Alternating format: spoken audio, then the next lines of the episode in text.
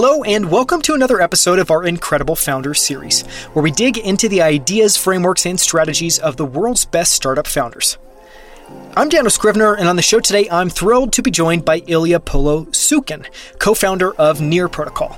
Near is a layer 1 blockchain that's incredibly fast, has very low transaction fees, and is climate neutral, in part because of its proof of stake model. It's traded on crypto exchanges under the ticker symbol NEAR and has a market cap of just under $5 billion today. From 2020 through 2021, the developers working in Near's ecosystem, that's everyone building applications on top of their blockchain, quadrupled, making Near the second fastest growing chain behind only Solana. This episode is a fascinating deep dive into Near and the Near ecosystem, the origin story, and what it takes to build a leading blockchain capable of competing with Ethereum and Solana. In this episode, Illia and I go deep on why proof of stake beats proof of work, including why Illia is always looking to build technology that's more efficient and can do more with less. How Near approached scaling and why they went through three separate designs, all of which failed before arriving at the sharding method they use today how Near is building a global decentralized community that includes regional hubs located around the world, from Europe to Africa, all of which include accelerators, developer grants, community education, and events. What it's like to found a project and take it from a centralized team of a handful of people to a decentralized community of hundreds of thousands of people located around the world. And how Illia raised more than $10 million to help fund aid in war torn Ukraine through his Unchained Fund. As you'll hear, Illia is an incredibly impressive founder, but more importantly, he's an incredibly thoughtful engineer, leader, and community builder that's built something incredible slowly and methodically, one step at a time. You can find the show notes and transcript for this episode at outlieracademy.com slash 108. That's 108. And you can learn more about Near at near.org and explore their developer docs at docs.near.org. With that, Here's my conversation with Near's co founder, Illia Polosukhin. Illia, thank you so much for joining me on Outlier Academy. I'm thrilled to have you on to, to for a really deep dive into what you're building at Near with Near Protocol. Um, thank you so much thanks, for the time. Daniel. Yeah, thanks for inviting. So I'd love to start um, because I want to frame up what Near is for everyone listening who maybe isn't familiar with it, just by talking about at a really high level what you're building. And one of the things I thought was interesting there is, you know, there's a uh, the tagline um, that you guys, you know, use sometimes is reimagining your world. What does that mean, and what are some of the really high level goals uh, that you had with Near from day one? So our kind of the highest level vision is to build a world where people control their assets, data, and power of governance. And so what this really means is kind of changing from the current state where there is a third party, either government or corporation, that is defining what you own, right? Let's say if you own some piece of land, there's a land aid kind of organization that is actually has a registry that says that you own it. Or, you know, if it's Facebook and all your kind of friends and everything, like presumably it's your friends, but actually Facebook has all this data and you have no like good way to export it and use it in somewhere else, right? And so, and beyond that, you know, power of governance, like we kind of, as a society, been moving in this direction of democracy. But even now, right, there's like very much not clear, transparent ways to, you know, self-organize. There's very hard ways to actually enact change in the society. And I mean, we can talk about some of the specific cases that's happening in the world right now. But kind of putting it all together, right? What kind of these technologies in Web3 are allowing us to do is reimagine this, is to actually change kind of this ownership, control, uh, governance parts and actually give them back to the person who has, who initiated, who created, who uh, is transacting. And that's really what we're after, right? Like, how do we achieve that? And so to achieve that, we need something that actually works for everyone, right? That is so simple to use, so scalable, and so secure as well, right? If we're talking about ownership and assets of people, that it's a no-brainer, right, to switch. And so that's kind of what we've been trying to build in the Near ecosystem as a whole. Yeah. And it's a really big vision. I, clearly, part of that to me feels like a pushback on the way things are today in our kind of centralized society. And you kind of, you know, hinted at it there with even if you happen to be lucky enough to be in a democratic society, doesn't necessarily mean that there's transparency and there could still be a lot of not so awesome things that are maybe happening. Talk a little bit about maybe what this is a pushback on or what you're trying, you know, like like where the motivation to build near really comes from and what that's grounded in. So I would say there are kind of two sides. There's a pragmatic side, which is, you know, like some of our background is in AI, like my background is AI, and we're actually trying to build something else first. It was my co-founder, and we built a crowdsourcing system which needed to pay people. Like we wanted to pay people, and they were like around the world, like actually very global community we had there. And we just had trouble sending money from our U.S. bank account to China, to Russia, to Ukraine, to Cuba, right, where we had some people working from. And so a lot of it kind of spanned from that is like there's always kind of this this bottlenecks and, and limitations that actually hurting people, normal people more than actually I mean sometimes even the people that were supposed to, like who who was they supposed to write the kind of people who are financing something or money laundering. On the other side, there's a systematic problem which is kind of if you're a for profit, you know, big company you are trying to become monopoly. This is just like the inevitable state of you know what you're trying to do, and so and you kind of see that like so I worked at Google and I saw that kind of happening. I mean I, w- I was somewhat late already, but you can see kind of Google's progression from just don't be evil, you know, really trying to be on the right side, being very conscious about decisions they're making, and then over time starting to make more and more for-profit decisions because they see, you know, Facebook is doing something like, oh, we should do that too, right? Like, oh, they're tracking users in this way. Well, we should do it too. And so, like, they actually kind of almost given up on some of the principles they themselves established originally, right? There was a, you know, huge disaggregation between different departments so to make sure the data is not getting leaked between and stuff like this. And so all that was kind of going away because there's, you know, this motivation of generating more profit, of generating more revenue. And so like it's not a, like for me, it's not even about specific people who are running these companies. I think it's a systematic like um, kind of a corporation approach that requires. And so if we don't want to live in that world where it's you know few companies that are monopolies because compared to before tech where there was a lot of kind of like there's mul- multiple companies that could coexist and be like r- reasonably large and still you know like railways and others for still monopolies. In tech you can be monopoly like globally there's no way to you know to take over that right? And so what again web3 is offering us is is changing the model right giving it back to the user giving back the ownership to the user as well and also motivating users to come in the first place through this and so we have kind of for the first time an ability both to break these monopolies and also create something that is actually non-monopolizable in a way. And this is why, like for me, Web3 is not about decentralization. I think decentralization is just a tool. What it is about is low switching costs. Like if we actually achieve low switching costs, right, at every single level, like I as a user, as a company, as a project, as anything can switch reasonably with low switching costs, we are at kind of perfect competition in a way then because everybody needs to compete all the time to be able to actually be the best place where people are running. And so, and like you can see this like when we talk about you know validators, like on a protocol level, like the switching cost is low. Like new validators can come in, all can come out. With wallets, with RPCs, with you know, with all of the stuff, you can always you know enter your seed phrase in another wallet. You know, switch RPC endpoint. Like it doesn't matter that this specific wallet is centralized. It's the fact that you can switch to something else and it's really cheap for you.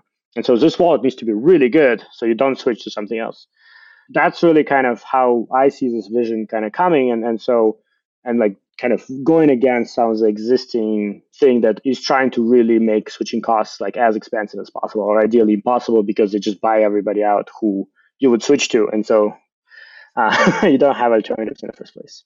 I think that's fascinating. I've never heard anyone talk about that. What Web three is really about is lowering the barrier for switching costs, but it makes so much sense. And you know, I love the comparison there between in the current model, if you're running a company, you have, you know, what's often called a profit motive, which obviously is you led to, especially with, with companies now competing on a global scale. Yeah, clearly the goal is to monopolize your entire industry and to do that not just in one market, but to do that around the world. And yeah, companies can try to do that in a positive way, but I think to your point, it comes with a lot of, you know, kind of negative consequences. And so I love that idea. It's really compelling to almost build a new system, a new structure that one makes monopolies impossible, but also is, I think, creates a level playing field for competition, which honestly, for entrepreneurs, I think is incredibly positive. Like, talk about what that unlocks for builders and why that is such an important uh, thing in Web3. So, I think kind of what happened in Web3, right? I'll, I'll just show you the examples because I think it's more powerful. The examples are Uniswap, which is a kind of exchange, decentralized exchange software, which was built by, you know, one guy and then like a small team of this, you know, was valued or is valued as like close to Coinbase price, right? Like to a centralized, huge, you know, thousands of people company. And the reason is, is not because of the exchange itself, but because both it amassed kind of the adoption, but also a lot of other applications are using it and they can use Uniswap the way they cannot use Coinbase. They cannot use, you know, Nasdaq. They cannot build on top of it really easily, kind of extend it in, in ways that the original developers were not thinking is possible. But think about it. It's a decentralized exchange which run pretty much by like a team, like you know, initially a team like a in my head out of a garage. I mean, they were probably in some apartment in, in, New York, which runs something that's like worth billions of dollars in financial system. Can you imagine like ever anybody being able to rely on a on a financial system that's run out of a garage for, by a few folks? No, but in crypto you can because it's you know it's deterministic. It runs. It's open source, right? It you know even if the team you know goes away, but in any way, right, the system continues working, and that's kind of the benefits that Web3 provides is guarantees that it will be predictable in specific ways, right? It will predictably work. It will have specific ways to upgrade and change. It has, you know, community and ownership distributed to the ecosystem. And so the both barrier to entry is very low, right? Like it can be built by, you know, one or two people really easily. And you can have kind of this really big impact on this. And at the same time, somebody can fork it and build something else, right? It's not a zero sum. Right? SushiSwap can shown that they can, hey, like we can just fork this existing thing and, and expand from that. And so this is where the switching costs come in. Is like, yeah, you build something, it's amazing, but then low, switch, low switching costs means somebody will be competing with you always. And so, like for builders, it means you can start really easily. You can build on top of all those existing pieces and rely that they'll be there. Like if I'm as when I was doing Web two startup, right, and we were like wanting to use some external service, we need to evaluate like how likely this service will go out of business in next whatever like six months, twelve months. Here we don't need to, right? It, it's going to be running. It has it has all the things there, and so kind of you have this like foundation that you can build on, and then you have this kind of constant competition as you build out. As you actually succeed, then you have a constant competition you need to kind of work work against. But you know the barrier of entry is very low. Yeah, the barrier is entry low, so it democratizes people's ability to start something and and you know build something for the market and be able to see what that is. But it's also kind of Darwinian, I think, in a really positive sense of over time, the best solutions are always going to be the ones that are winning. And I love that you know one way that I've kind of thought of Web two versus Web three, and it goes to the heart of that example you just shared is Web two. You know, as humans, I think a lot of times we're trying to rely on signaling from the companies to interpret who's good, who's bad, who's working well, how good is their technology, and with Web3, it's like there's certainly that. There's still people that are talking about a project or, you know, advocating for it. But at the end of the day, you can also just go and look at the code base. You can go and look at, you know, the actual nodes that are running. You can just look through to the core technology and, uh, you know, build confidence in that, which seems very, very, very different. than kind of a Web two world. And you can also see all the usage as well, as well, right? You can actually see every single like versus you know people telling you like hey we're making this much or we have this much users you can like hey you actually have this much users or not. Yeah. No i mean a classic way that might show up is like companies quoting logos of customers and in web3 it's like just look at the data. Just you can see it right there. I'd love to talk for a little bit about your journey to build near and a little bit of your crypto origin story. Can can you kind of walk us back in time a little bit and talk about one how you first became aware of crypto and got interested into it and then you know the journey from that to eventually building near. And maybe those are really closely coupled, maybe those are further apart, but just walk us through your origin story and the kind of origin story of near. Yeah, I mean those are pretty pretty coupled. Uh, I mentioned kind of my background in AI, I was in Google Research, working across a lot of natural language um, problems, and left to start Near AI, which was a teaching machines to code. We were trying to actually uh, automate a lot, some of the parts of software engineering. And to do that, we needed a lot of data from actual developers. And so we built this kind of network of students, software engineering students around the world, where they would do a lot of tasks for us to generate this data. And so, kind of as we were realizing, let's just say that at that point, both technology and the scale at which we're, we were operating was not enough to solve that problem. One of my co-authors just started a new startup working on very similar dimension. Uh, so it's get, it's getting there. We, we are just a little bit too early, uh, for four years early, and so we were thinking like, hey, you know, we built this crowdsourcing th- system. It actually worked, and it was you know high quality. We had high like really good community of developers, kind of just develop, uh, students working on it, and so we started looking at like how can we like scale that up and so that that was the problem like we already were like it was super manual process to send money because like you know you need to do paypal here Payoneer there you know wire transfer like on cuba you need to like convince them to like for them to have a spanish passport to have a bank account in spain or something right? Like it, it was like a super complicated processes. And so we started looking at crypto. It's like and, and obviously i've heard of crypto before. For me, proof of work always been kind of I call it not natural. So like for me, natural natural state is optimization is always trying to either do more with same energy or do same with less energy. And Bitcoin is, you know, do same with more energy, the more successful you are. and so that that always led me to kind of like this mental block. And so when I learned about proof of stake, which was a bit earlier, I'm like, oh yeah, that actually makes sense. And so when we kind of started uh, diving in, we really went in to kind of study all the stuff that's going on, right? Like Ethereum, Bitcoin, obviously, you know, we're not even close to be able, even back then, to be able to, this was like May 2018, to be able to power something that has like microtransactions, like sending, you know, dollar to, uh, to people. And they're like really hard to use. Like if you're trying to actually install Bitcoin wallet, it's still pretty hard. And back then, Ethereum also was super complicated. Like much worse than today. Uh, well, yeah, I mean, it, it improved a lot to be clear. So, and so we then looked at a lot of other blockchains, and both the ones that were launching or the ones that were in development, and we did not find anything that actually like truly addressed the set of requirements that we had, right? Which is like something that's simple to use, simple to develop, right? As a developer, something that actually scales. You know, if you have like actual million users on it, like will we be paying like insane amounts of money? And it's actually like secure, you know, algorithmic is secure. And like our background, both in, me and Alex have been in competitive programming, which is de- like design kind of, you know, trains your brain to always think in the worst case scenario. Like it, it's, it's literally you kind of, you're writing some program that will be tested on worst case scenarios.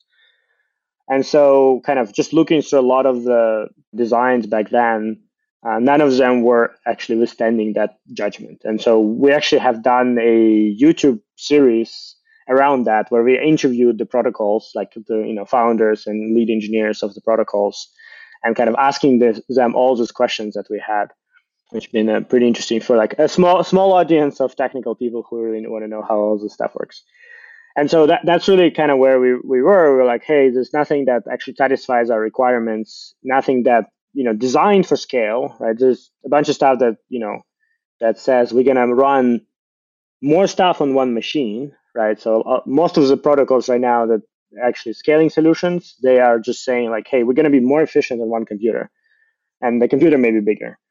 But that's not really, you know, again, coming from Google, my co-founders from SingleStore, which is like sharded database company, we're like, well, the only way to scale to billions of users is sharding. Like you cannot build big computers, well, fast enough at least.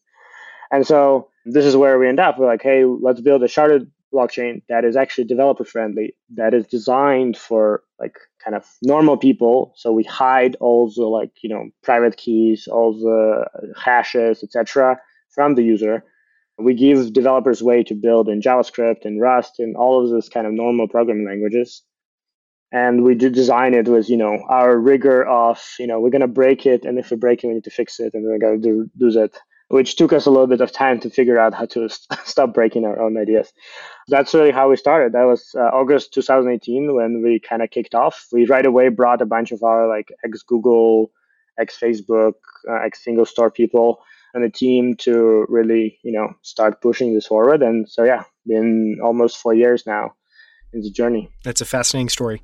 And I want to go back at the end and talk about building amidst volatility and building in down markets in crypto. And obviously in 2018, you, know, you had a little bit of that. Uh, we've, we've, had lots of experiences that. so we'll, we'll come back to that at the end. But there's a bunch of interesting threads I want to try to pull off on what you just said. And, and one of them is, you know, when you talk about that obviously with technology, the natural path is optimization. It just makes sense. When you talk about hiding all the complexity and also allowing people to basically build whatever, you know, native programming language that they know or that, that they want to work in, that just makes sense. And yet it seems very different than other protocols. You know, like a lot of crypto seems almost a little tribal in terms of it's this way and it can only work this way. Where do you think that comes from? And why aren't other projects being as intellectually I don't know, honest? or is it just that it's much harder and you guys have just chosen the harder path? How do you think about that?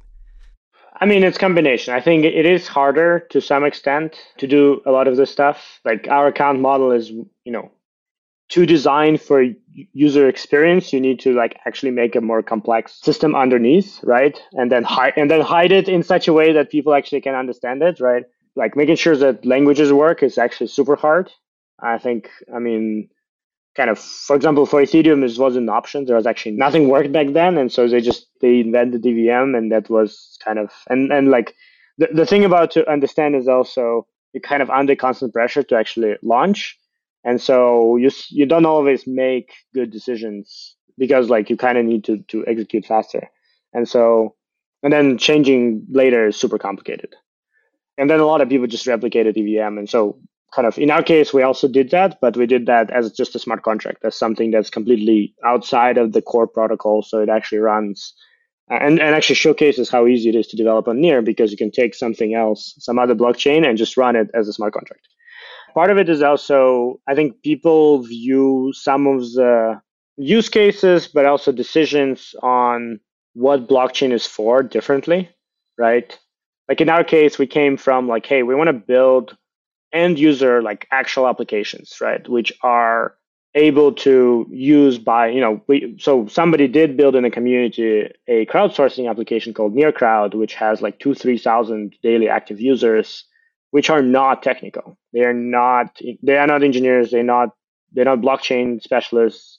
They're literally like people from factories and people who work at service industry in Philippines and it's very kind of broad, non-technical, or like some kids like uh, under 14, and and there's like somebody's grandma was using it as well, and that's just not usually the kind of mental model that a lot of folks are designing for, and we were kind of designing for that, and so yeah, so a lot of it is just like people think, oh, you know, smart contract developers should be, you know, this elite kind of limited thing. So we will design a new programming language, for example, for them specifically.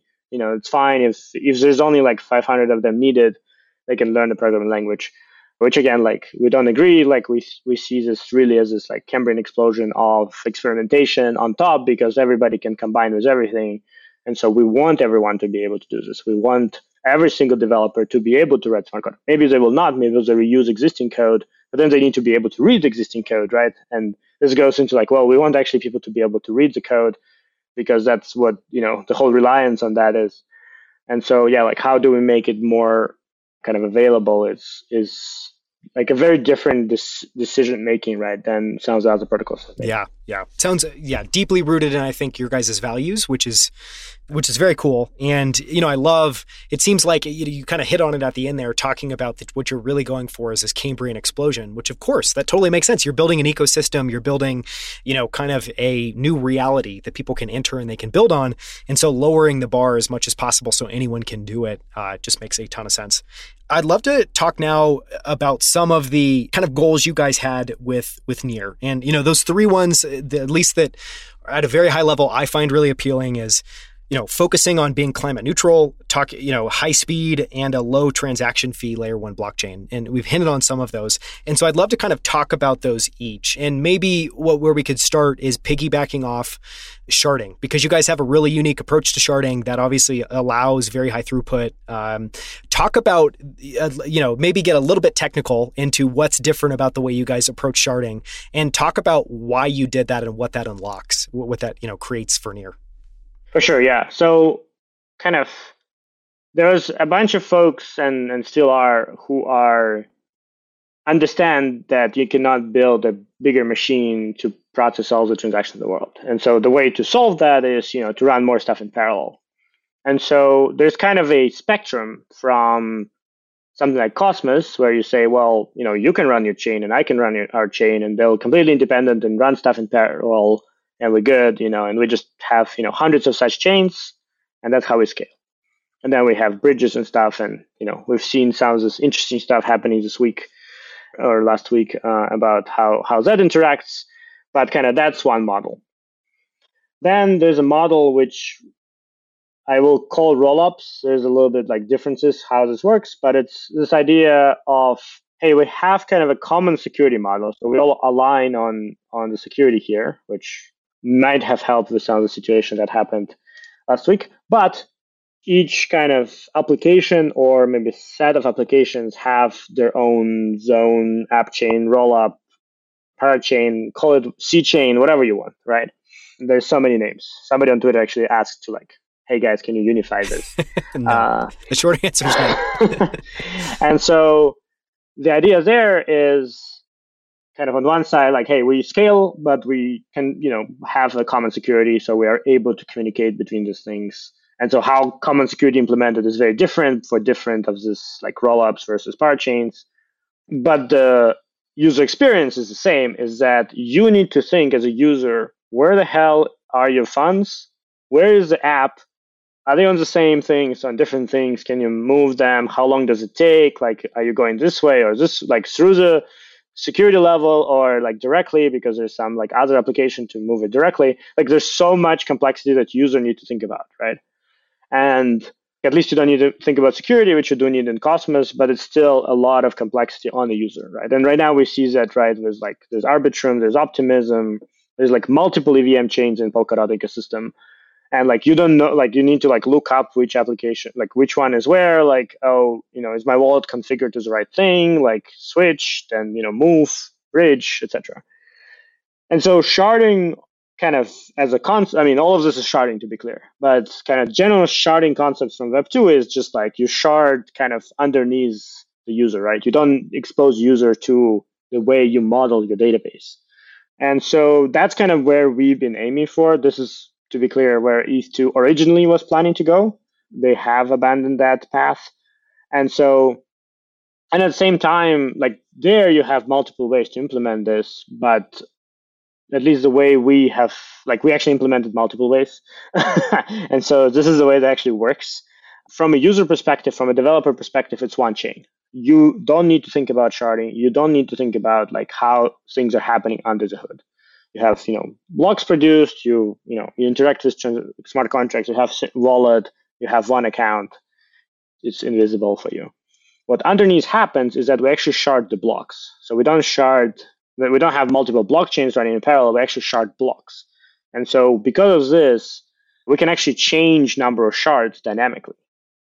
So this is actually like in our roadmap uh, kind of probably toward end of this year beginning of next year is Right now, you, you need a governance to change the number of shards, but you can actually sh- change this dynamically based on the demand. Like if there's some more demand, we can actually move some uh, contracts and accounts to different shards and like allow them to have more capacity to process. Seems very elegant. very complicated to implement. well, yes. yeah, everything uh, elegant is very complicated.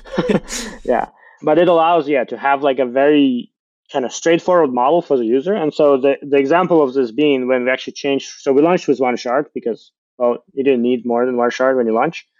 And so we actually resharded to four shards through governance in November last year. And there's zero change to the user developer, right? Like literally you did not even notice something happened. Like it's still running. And the thing is like we even, we kind of even don't show it in tooling like if you want to see the shards, you actually need to like hit with like raw RPC calls to the you know to get block information. Like on explorers, on wallets, etc., you don't see the shards at all because like it, it doesn't matter, right? And we and we probably like the layout will change, which shard you're on will change, all all of this will change, like but none of it it actually matters. So that's kind of how we've been kind of structuring this, and and it's it is a very elegant design, which took us sadly a year to do, to come to. we have this pa- old papers uh, we've published which have a, three different designs before we got to this.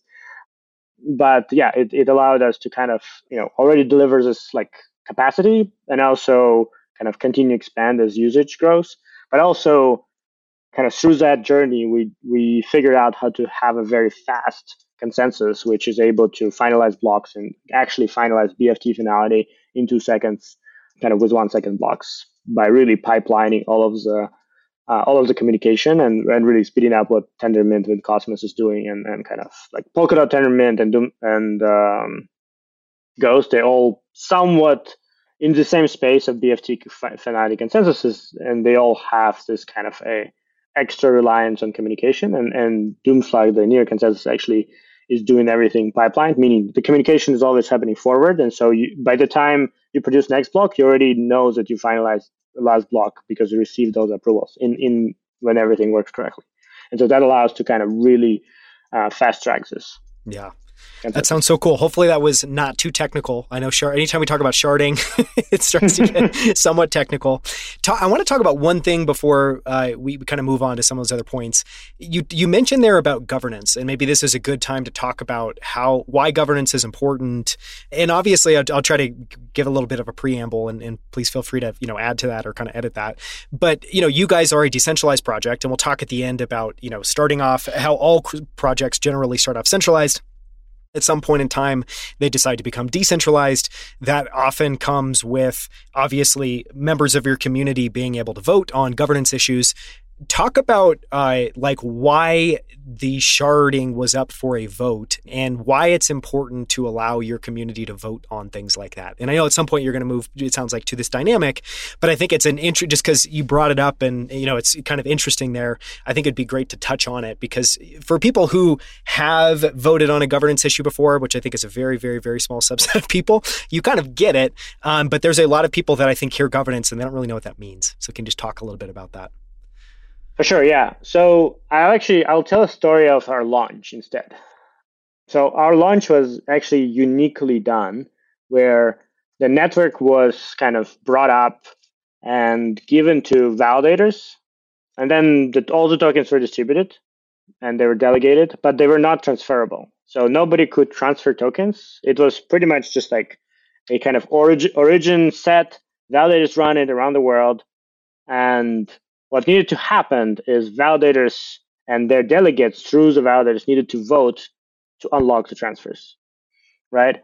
And so, and this kind of was designed for two reasons. One is like it was really to prove that the network runs on one side. And the second one is to show that validators and, and the community and token holders are able to make decisions. Right. They're able to self-organize, make decisions. If if our team, you know, you know, like chills out or whatever, like at that point, which was one team, this thing can continue running, right? The validators know how to communicate. There's all the channels, all the stuff is configured. And to be clear, like there was a huge setup to get there. Like there was a lot of, you know, stake wars, which was done to organize all that and so they voted and they, there was a lot of back and forth. Like there's some tooling that wasn't ready. Some people were like hey we don't want to launch yet because it's not ready yet for the specific things and some people are no we want to launch because you know we want this token to be live and we want it to be like actually you know exchangeable. And so uh, that kind of you know there was a little bit of a drama at that point. I mean like for for a brief second happened but like that was uh, the process right which which allowed people to like express their opinion communicate like some you know some validators for example voted and then their token hold like to- delegates token holders who delegate to them did not agree with their decision. And so they you know expressed that and they they forced them to switch their decision. And so you kind of so this is, was like you know in a way it was an experiment in a way like we needed to do that to launch the network.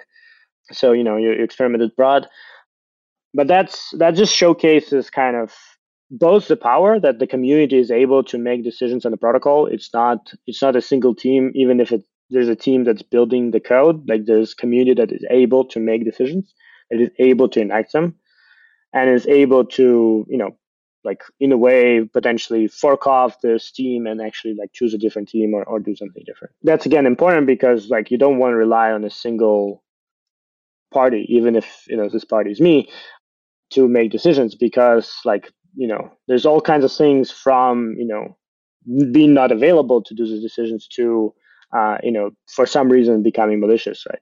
And so it, it's important to have this power. And we kind of see that like in Near ecosystem it's getting stronger and stronger through actually decentralization itself. And so what we have done since launch is we decentralized our team. A lot of the kind of what people were there before the launch actually left and now we don't have the, that company anymore. Uh, so uh, we're kind of finalizing that process. So we, I mean, originally spun out Foundation, which is kind of really responsible for education, for funding in the ecosystem, for for the decentralization regulatory work. Uh, we have Human Guild, which is responsible for gaming, and they really focused on kind of human, like human part of the of the ecosystem. They have a really uh, really good community there. We have Proximity, that's focused on DeFi. We have uh, OWC, which is an accelerator, which also kind of originally started, but you know spun out. And then we have you know Near China and MetaWeb, the EcoFund. We have you know Near Ukraine, which now in Portugal, a regional hub, and so, and we have more and more of this kind of regional hubs like uh, in Kenya, in Balkans, starting as well.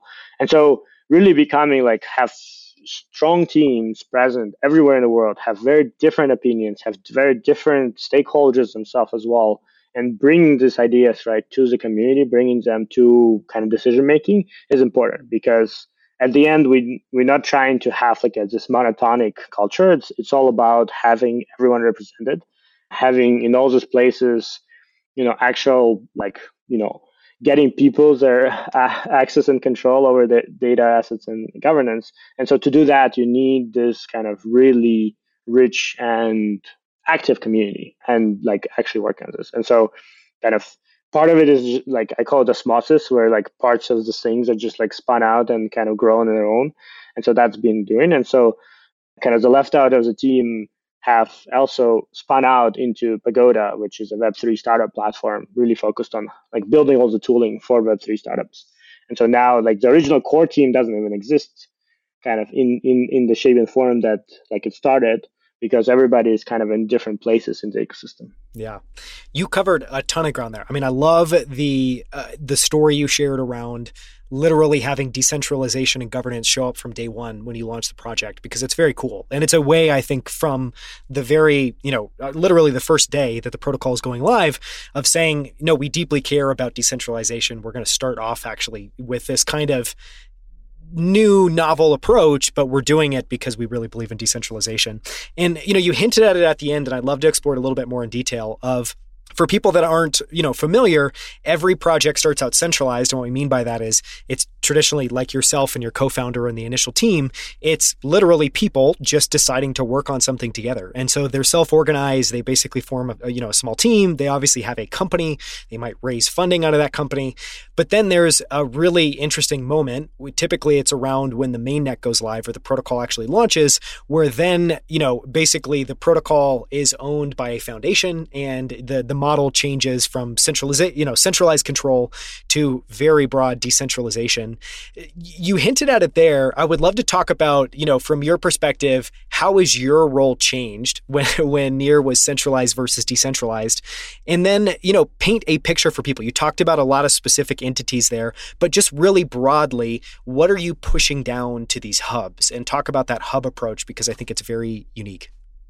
Yeah, I think kind of my role I would say went from, you know, I obviously was kind of helping to architect the protocol and then was helping to kind of set up like foundation and and, and a, lot, a lot of like fundraising, legal structure there, and then kind of organizing this community for launch.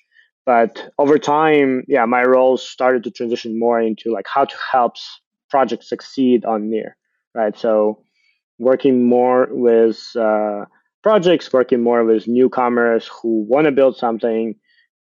And so part of kind of this more global idea, right, like of Web3 is so I have this like very complex mind chart of how I think Web3 should develop with, I don't know, 100 boxes. And so each box is a component of Web3. It's everything from identity to, you know, uh, conflict resolution to reputation to, you know, decentralized storage, etc. right? So blockchain is one component there.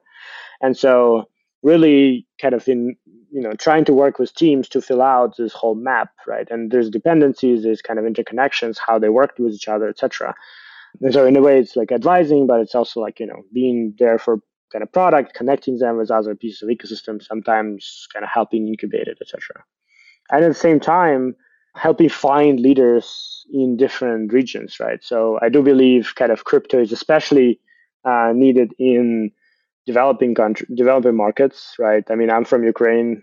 Right now, Ukraine is uh, uh, crypto pretty much uh, runs on crypto, but also you know LATAM, uh, Southeast Asia, all of those places, and so kind of the idea is to really find kind of strong leaders, people who are really excited, and then empower them, right? So it's not it's not that hubs like report to foundation. They're not. They're actually independent companies which are working for their own you know incentives, but they have kind of percentage of their profits are repurposed for the ecosystem development, right? For community marketing and all the stuff. And so this is designed to have like this independent hubs around the world, which are kind of self-interested in success of this whole ecosystem, while uh, still contributing to kind of this like lifting, you know, the whole ecosystem as well. And so that allows to really both have local presence, very strong local presence. These people, you know, doing everything from you know funds, like allocating funds to projects in the ecosystem. They're doing kind of their own product development. They're working with governments. They're working with uh, regulators as well in those regions. And they also become, in a way, part of the governance, like this whole community governance, because they actually they most tapped in in that region, right? So everybody comes to them to learn more about what's going on. And so in a way, this kind of, you know, as you have validators, like who are, you know, people who are more technical who are running this, you have these regional hubs who are more kind of tapped in into the ecosystem part. And so they become kind of the other pole. And in general, like when I think of governance, there's a lot of different stakeholders in the ecosystem, right? And so they all gets represented differently but like as an individual you probably are parts and kind of here parts there and so you want to have some kind of exposure like as you delegate your you know vote or you delegate or kind of even information you consume you have like this different connections. Now yeah my role is really about kind of advising projects you know finding partnerships as well as you know finding really amazing people around the world to to kind of start some of these hubs and projects. Yeah. So in some ways, you're just like any other contributor to the Near ecosystem, but exactly, you're also yeah. connective tissue between different projects, different people, different regions around the world. And I'm guessing people working on complementary stuff, you know, where, where they should obviously be working together and collaborating. Yeah, pretty much connecting people. That's like half of my Telegram is just connecting somebody to somebody and then trying to figure out how to escape that group. Uh, yeah, God only knows what your Telegram looks like. It's probably mildly overwhelming to say the least. I've I've half hit the maximum groups in Telegram. wow, and I didn't so even know that was a thing. So that is a thing. There's five thousand groups, and then wow. at that point, Telegram auto nukes some of the groups because it overfills I think So. Well, I'd love to go and talk about that mind map you have of Web3 because I haven't, you, you, know, even just in some of the things you threw out there, like conflict resolution, super interesting. I haven't heard anyone talk about that as a specific problem to be solved in Web3. But it obviously makes sense because what are you doing? I think it seems like your mind map uh, uh, probably answers the question. In Web3, if we're decentralized, we face different challenges, we face different problems. So, what are those different problems? And then, you know, how do we want to bucket those and think about solving them? Can you spend a little bit more time walking us through some of the things in that mind map? And I think specifically what I'd be curious about is if you could just pull out some of the things that probably are non obvious, like conflict resolution, again, is an example I find really interesting. I'm sure there's others there. What's on your mind map that people probably aren't thinking about? So I'll just kind of explain the like the top of it was if we want to build kind of decentralized versions of many of the applications people use right now kind of day to day, right? And this is, you know, social. This is things like food delivery. This is things like, you know, Uber. This is things like, you know, GitHub, etc. Like, what do we need to do? If you think of something like Uber or food delivery, it's it's actually kind of a common piece that underneath, and I call it gig protocol, right? It's really like matching somebody who wants to do some service and somebody who needs this service, right? And so what gig protocol is actually underneath is a reputation, right? And when something goes wrong, like somebody did not you did not bring food or you did bring food, but then somebody said you did not, is conflict resolution, right? Which then requires identity, like some form of identity. And, and obviously, we don't want, you know, kind of privacy leaking identity. We want, you know, how do we privacy first identity? What does that look like? So we need, you know, zero knowledge proving, proxy encryption, and all this kind of like then you're getting into like more technical components.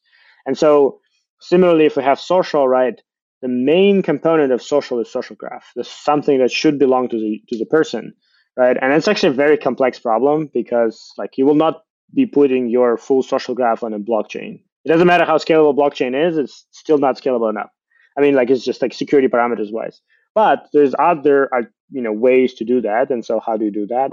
How do you do reputation? Reputation is probably and especially like for me it became actually more relevant in March because we started running this uh, humanitarian fund for Ukraine, and we actually were working with a lot of volunteers, like over 5,000 volunteers Unchained Fund worked with, and some of them were not, you know, stole stuff. Uh, like, I mean, we knew we'll lose some percentage of money, but like, you know, we did KYC, we did, you know, kind of uh, pinpointing them location, proof of location. We did, you know, kind of background check via the government database. We d- we did it, and we did like if somebody knew in already existing network, so like a, a kind of a relationship network, and so like all that obviously was very centralized, very privacy invasive, very not Web three, but uh, it was needed to be done, right? And so as we think about it, like how do we actually build this, but in a way that truly decentralized and actually like privacy preserving.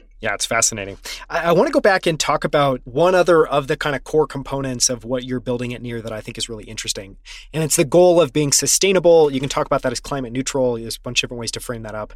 But, you know, I think even just going back to your comment around proof of work, obviously from your perspective, you're always trying to be optimizing. So, sure, that's naturally going to be a goal because you, the goal is to use as little power as you can. The goal is to try to build something that's sustainable where you're getting more out for the same or less power in, as you, as you described it. Talk a little bit more about how you've approached that problem and how you think about sustainability or climate neutrality when it comes to blockchain, because I think you have an interesting mental model there. Yeah, I mean, so in general, this is kind of in the same vein of like this huge mental map, right? Is like we need we need all those things to be sustainable, period, right? Because like we have one planet. I mean, yeah, Elon Musk is working on getting us to the next one, but you know, pro- probably we Earth still don't want to. Yeah, well, we don't want to fuck up this one, yeah, for sure. And so, how do we get there? Obviously, optimization is part of it, but also like, you know, ability to understand where things going, what like where are the waste, where are the, you know, kind of emissions, etc. So for us, like what near you know can be is this platform that allows everyone to build application like sustainable applications. Not not just the application itself sustainable but also applications that help other industries to be sustainable right? But the first step is always you know like before before trying to fix somebody else's problem like make sure you're you're actually not part of the problem. And so this is why Near is uh, you know carbon neutral. It's certified. It's working with South Pole to kind of uh, offset all the emissions. And actually, the funny part is because proof of stake, the emissions of the validators are like I think only a percentage of the total emissions that that uh, kind of foundation is uh, calculating. A lot more is coming from travel. Uh, because like airplanes are actually a uh, bigger uh, issue and so th- and this goes into like well how do we help for example airplanes to be more sustainable right? What is this like well obviously we're not working on you know whatever synthetic fuels but we can actually track you know usage of synthetic fuels. There can be incentivization systems to do that. There can be like for example if you're using there's projects which use now crypto for booking tickets maybe there's an you know some offset automatic in that embedded and stuff like this right? You can start building more and more tooling and concepts making it easier for people to be sustainable and, and operate in a sustainable way without needing to kind of go out of their way while actually you know committing to uh, to these goals that's so cool. And so it sounds like, yeah, you're just thinking again, it seems like another example where you're truly thinking about it multidimensionally and you're working on, you know, kind of sustainability at all levels, or at least the technology and the infrastructure and the value of trying to make sure that you're being sustainable at all those levels which is a really exactly yeah yeah. I'd love to talk a little bit about kind of do a little bit of a retrospective and, and talk about the lessons you've learned building Near. You know, you gave an example earlier on of you know having three different designs of sharding before landing on the fourth design that you're actually moving forward with. And clearly you know just i don't know just to focus on that for a second at any company so much of innovation and invention is just iteration. And, and so there's always that. But you know i'd be curious just from your perspective you've now been working on this since 2018 as you look back, what are some of the biggest lessons that you've learned that might be applicable to others building in crypto? And it may be people building in the Near ecosystem, it may be people building in other ecosystems. What have you learned that you think is worth passing on? Well, I think there are two interesting pieces. One is build upgradability right away. so it, it's interesting because like the blockchain is usually just, you know, people have this meme of immutability and there's like you know you you you know you launch an application and it's forever. And that's not true because like nothing is like staying there forever. Like we need things to evolve. And even bitcoin for whatever you know slow speed it evolving it actually does they're adding new features they're doing stuff. And so doing an explicit way to do upgradability some ways that allows people to do this and, and like with the community consent, with understanding how this works, with you know uh, whatever mechanics you want and, and need, it's really important because otherwise you will need to add it later and it will suck. that and so within that, then just launch faster. So if you have upgradability, that means you can upgrade. I mean, if you can, like we call it sandboxing, like we're actually trying to build some tooling for that. So you can launch a smart contract that actually sandboxed. It, it only can process some amount of money per day. So if nothing else, you can just insure sandbox. If, if the contract gets completely broken, you just insure sandbox for that. And then it locks automatically if something wrong outside of this norm. And so you, you can make it like kind of easier to launch and so for us specifically, what we should have done is somewhere in April 19, we actually had an implementation with Tendermint. We had our kind of smart contracts running on Tendermint without sharding. And this was right in the moment where we realized our sharding we did implement was not really was too complex. It was not something that you know made sense. And so we should have just gotten that to launch, right? That that was not sharding. We did not like deliver on the promise of sharding, but it was a working blockchain that could have gotten us people to start building applications. And instead, we kind of you know launched in October 2020, right? So like over a year and a half later. And obviously, like a lot of stuff that to launch we needed to do, we just did it a bunch later, which we could have kind of started doing in parallel while still figuring out sharding, which you know we did and then implemented it and then kind of started figuring out how to launch only like in in beginning of 2020.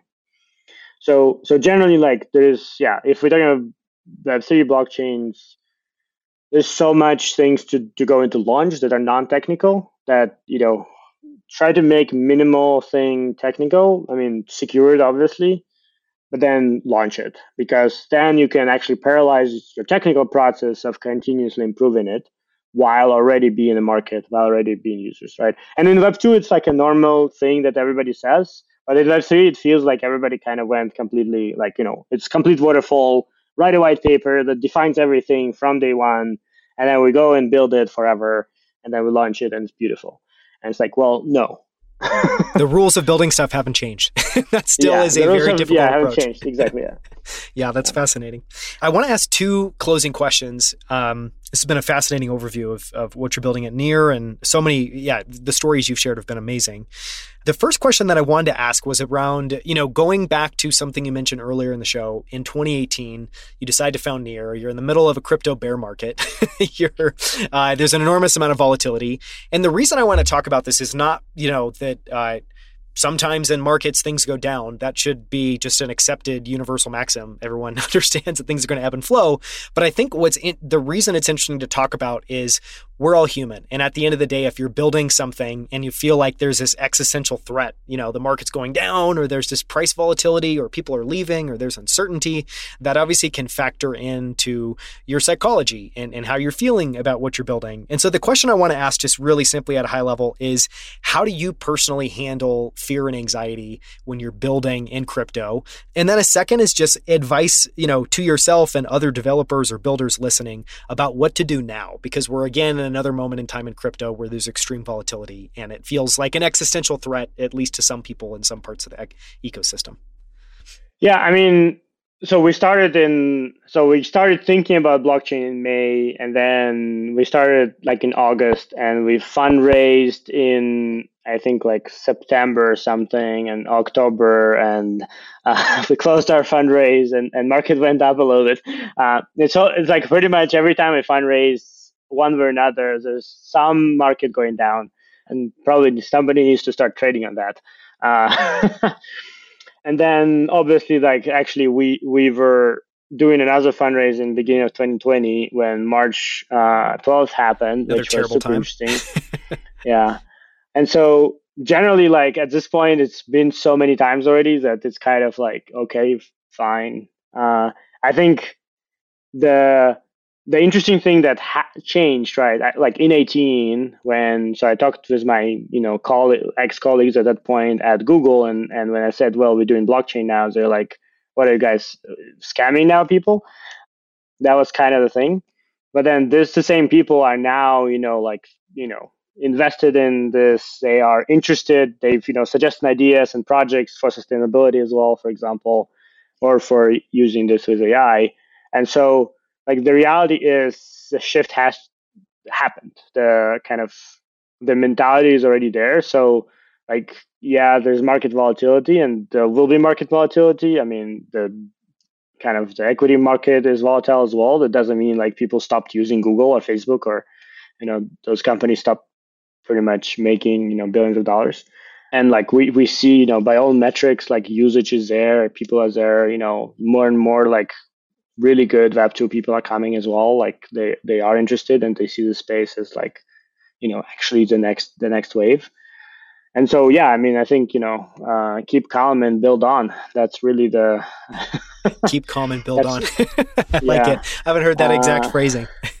that's uh, yeah. I posted that too. Like we have this uh, chat uh, with with a lot of uh, like Near ecosystem founders. So this is what I posted to them well, and I like your story because I think it it touches on another aspect of what I felt, which is just there is no words that are going to comfort you, and part of it is just living through it and continuing to build, and hopefully over time you get desensitized. You know, maybe desensitized is not the most positive word or is not the right word, but it kind of feels accurate. It's just over time you stop caring about it less. Yeah, I mean, I think like it's the same as you know, if you're a VC, you cannot like this is i mean this is may sound bad but like as a vc you cannot attach to any single company right? You cannot be like hey oh this company you know like you try to help them you try to sell them but you know if some of them go to business like that's normal that's part of your kind of strategy portfolio strategy. Similarly here in crypto if you're in crypto and you're web3 and you believe in this like ideas and vision like the kind of short-term price fluctuations, right? However, however they are, is you know they're not affecting you because you're looking for long-term, right? You, that's your strategy, and so uh, who they do affect is people who came on to make short money for a period of time, right? And and like in this sense, like this is why it's actually like in 2018 and beginning of 19 was actually pretty good because the market was actually pretty empty like there's only a few teams building. And so from this perspective yeah right now is like and we, we welcome by the way every founder who wants to build right now something. And uh, we have funding to help them. We have eco funds we have you know partnerships with vcs as well. Because uh, like all those vcs do have billions of dollars of raised funds to actually deploy capital into seed rounds and, and kind of series a. So you know build on and I love too as well too because both from venture capitalist perspective, who always talk about you know you want to do the counter cyclical thing and investing, you always want to go against the grain. Same thing with building, and so it's one of you know, but it's so much harder to do than to say or to think, and so it's always when is the best time to build and when is the best time to invest. It's always in moments like this where there's a massive amount of uncertainty and it's people leaving. I want to talk about your humanitarian aid project. Um, it, for a couple of reasons. Obviously, number one, you know, you're Ukrainian by background. There's a terrible war going on in Ukraine. You decide to start this humanitarian, you know, effort. Talk about, I think, just your perspective as a Ukrainian, why this was important, and what you're trying to do with the foundation, and how people can get involved.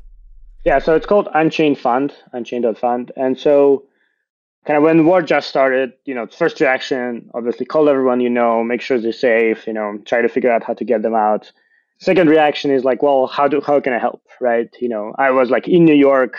I'm like, you know, I'm not gonna go fight with a with a with a rifle. Like, there's better ways I can contribute. So, uh, you know, first reaction was sending some money, and so it's war. It's happening right now. It is unclear if like the Kiev was pretty much under attack. So you don't know actually if the banking system will work because it may actually be bombarded out. And so crypto makes total sense as a way to send donations and help people. And so kind of the first thing I did was just sending whatever how many bitcoins I have to the this uh, Come Back Alive fund, which is an existing NGO that's been helping people for like a long time. And then and then you're like, okay, what what else can I do, right? Uh, and to be clear, like there was only one who had Bitcoin address, at all, right? Like not, none of the other things had it. And so one of our actually folks from ecosystem was building uh, Atlantis World. He reached out saying like, "Hey, we're thinking to do a kind of crypto fund, right? Like just collect funds and then distribute them to other NGOs, right? Just like be this place where people can send funds to, and then we just convert them into the NGOs. And so that's that's how it started, right? Like uh, I joined and kind of we started uh, collecting funds. And then we kind of evaluated NGOs and realized that those NGOs are very inefficient. They're not able to kind of really get on the ground. Like they have no reporting, like their reporting is once a year. And so you need to wait for like a year to, to get reports from them. And so we're like, hey, we collected this money, we're responsible for them. We cannot give it to this fund, which like potentially was raised 50%, and then the report will be in 2023 and then like we don't and we have no idea how fast they'll be able to deploy capital. And so instead we started working directly with volunteers uh, because they were like there's a whole network of you know, crypto enthusiasts and, and crypto founders. And like they started referring people and then we kind of created a process around that and built kind of you know crm system with you know all the all the stuff that you usually do.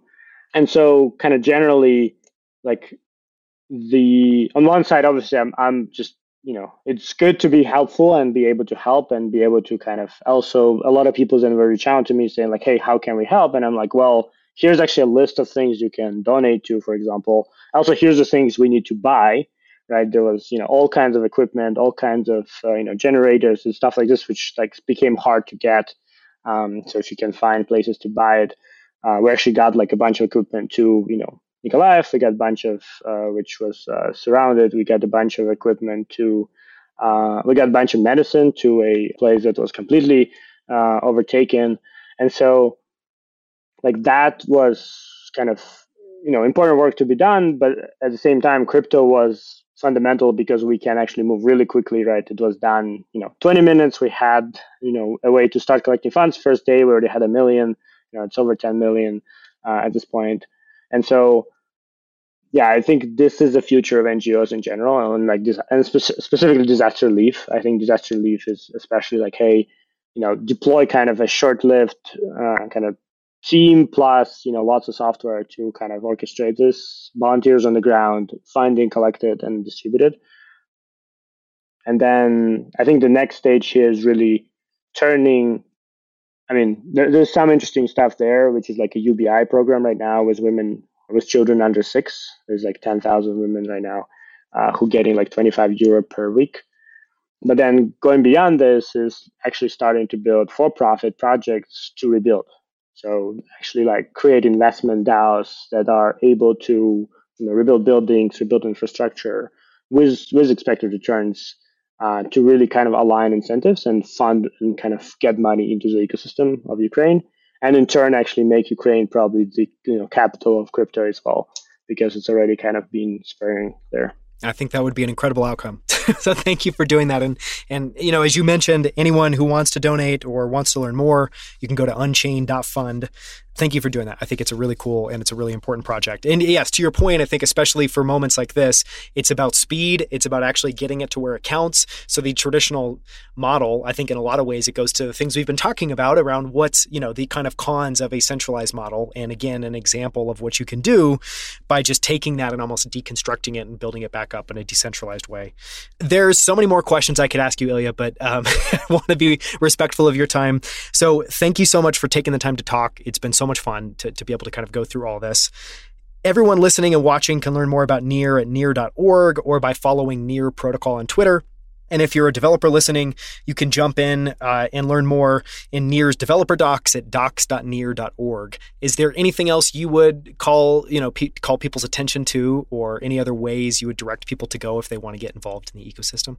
Yeah, I think near.chat for our Discord and near.org slash grants if you need funding to build something in your ecosystem. Near.chat is awesome. I didn't even know that existed. Thank you so much, Illia. Thank you. We hope you enjoyed this episode. Thank you so much for listening.